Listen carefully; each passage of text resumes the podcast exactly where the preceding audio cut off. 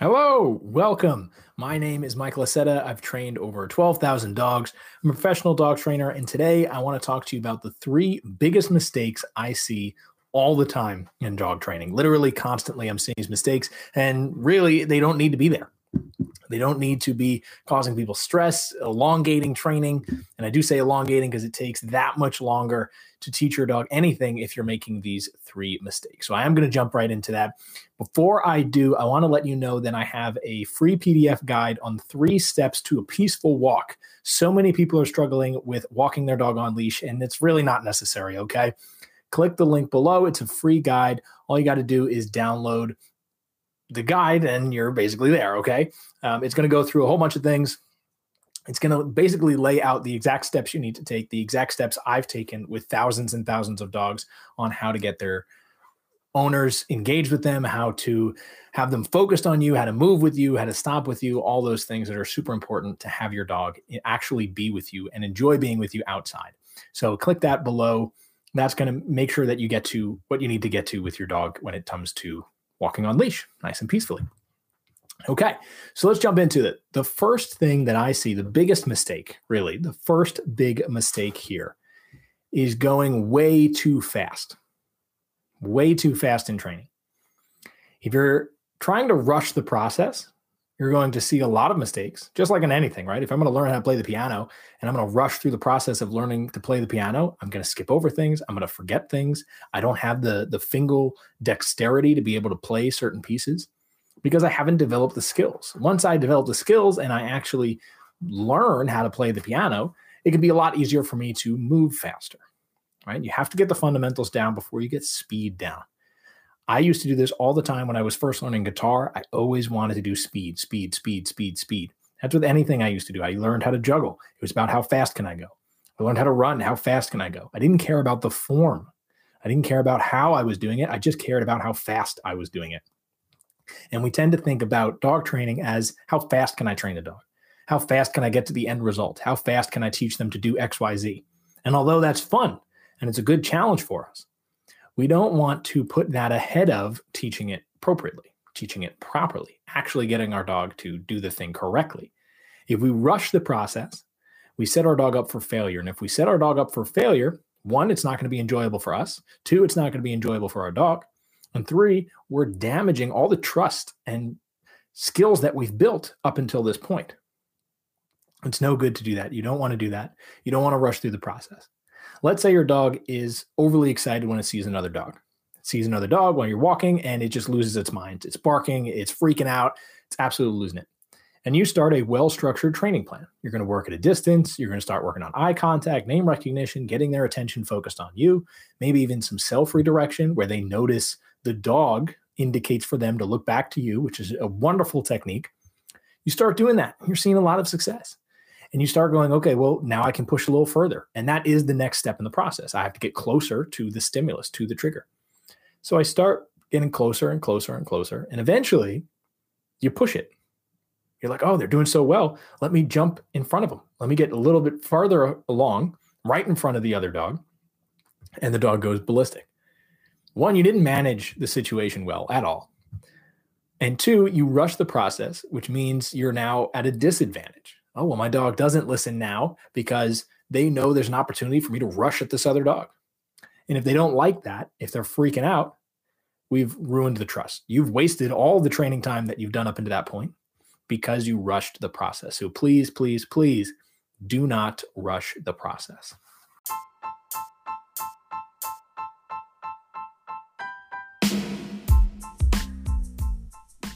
Hey guys, I just want to take a moment to thank today's sponsor. Sponsor for today's episode is Anchor. If you haven't heard about Anchor, it's the easiest way to make a podcast.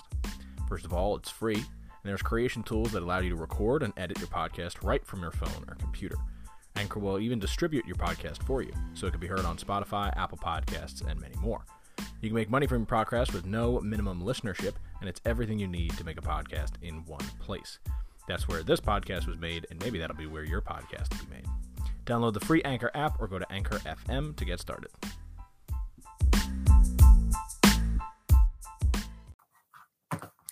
Number two, is too long. And I don't mean taking too long to train your dog, I mean the sessions itself is too long. You're taking too long to get your point across in a particular training session. So if I'm working with a dog, it should not be longer than two to five minutes, especially in the beginning. If you're going to actually set apart the time to train your dog for an extended period of time, the duration, great. You should do that. You should have a dog that can stare at you for five minutes. That's wonderful. However, don't start doing that. And I never understood 30 minute, hour long classes. The dogs can't pay attention that long. They just can't. Right? Think about trying to do an agility course. If anyone's ever done agility, or if you do competitions with your dog, they are very short runs. Yes, your dog might be capable of doing it more than that, but any longer, and they're going to start to deteriorate in the behavior. They're not going to be able to do it for as long or as well. Right? They might be able to do certain things, but they're not going to do it as well. Why would I push my dog to the point where they can't do it well and then start rewarding the things that I don't really like? Let's say we're working on recall. My dog will run back to me at, I don't know, 10 miles an hour. Beautiful recall, sprinting towards me. Let's just say it's 10 miles an hour. Sprinting towards me is beautiful. Then I start pushing it. I start pushing it. I start pushing it. And I'm doing more and more repetitions to the point where they stop wanting to recall to me. And they're slow and they're sluggish. I still have to reward them because they did the recall right. And maybe I'm not up to the different reward schedules.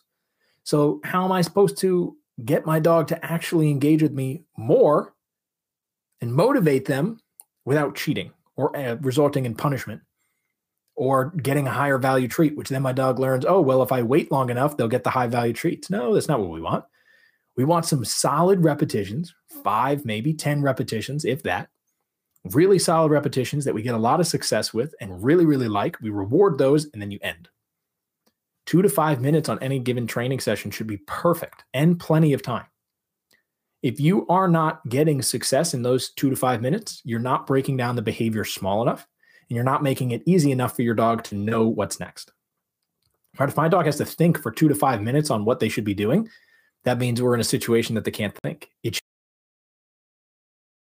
awesome. Let me do it. Ooh, got it. Let me do it. And over and over.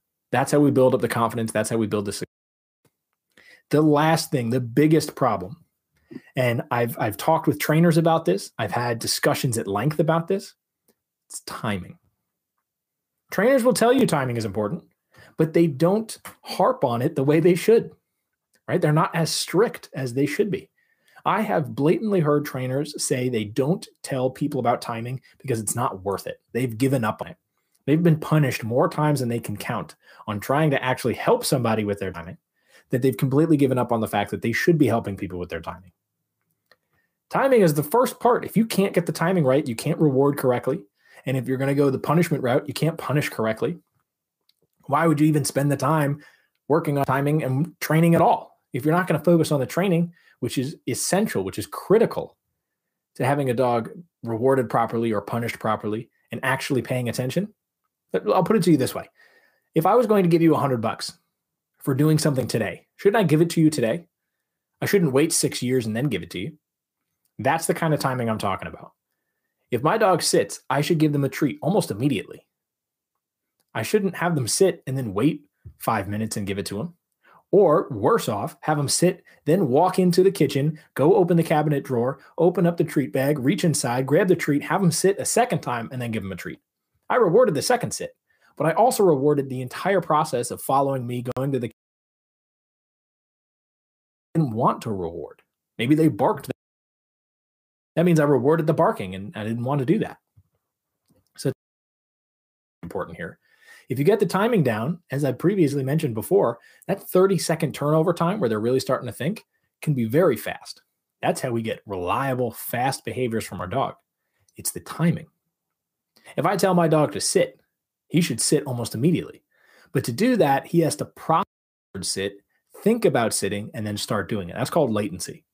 If your timing is off, you're not thinking about rewarding latency, which maybe this is new for you. Maybe you've never heard this before. You can reward latency, you can reward how fast your dog responds. But to do that, you need impeccable timing. If you don't have that timing, if you don't focus on that timing, there's no way your dog is actually going to start responding quickly. If they're not responding quickly, you can't improve on it. See my whole point here? Right? You can be very lazy, very, very lazy in teaching your dog to do things, and they will become lazy in doing it. But if you actually want to get fast progress and work with your dog quickly so you can get to the fun stuff, right? Nobody, nobody wants to sit forever. Nobody wants to be working on obedience for 10 years. Maybe people do. But typically, I'll show somebody obedience. They got it down. They want to move on to tricks. They want to start doing fun stuff. Maybe they want to do agility or bite work or scent work, whatever it is. The, the fun stuff comes after doing the obedience focus and all that. But the focus and the obedience is primary. You have to do that first before you can do anything else fun. As I said in the beginning, there is a free download for you at the bottom in the link in the description. It is simply a PDF guide on the three steps to peaceful walking, how you can actually start enjoying your walk together. Thank you guys for listening. I really enjoyed expressing the three biggest mistakes that everybody's making. If you're a book reader, I do have a book out. It's called The Dog Training Cheat Codes. You can see that at matadork9.com. Thank you for tuning in, and I'll see you next time.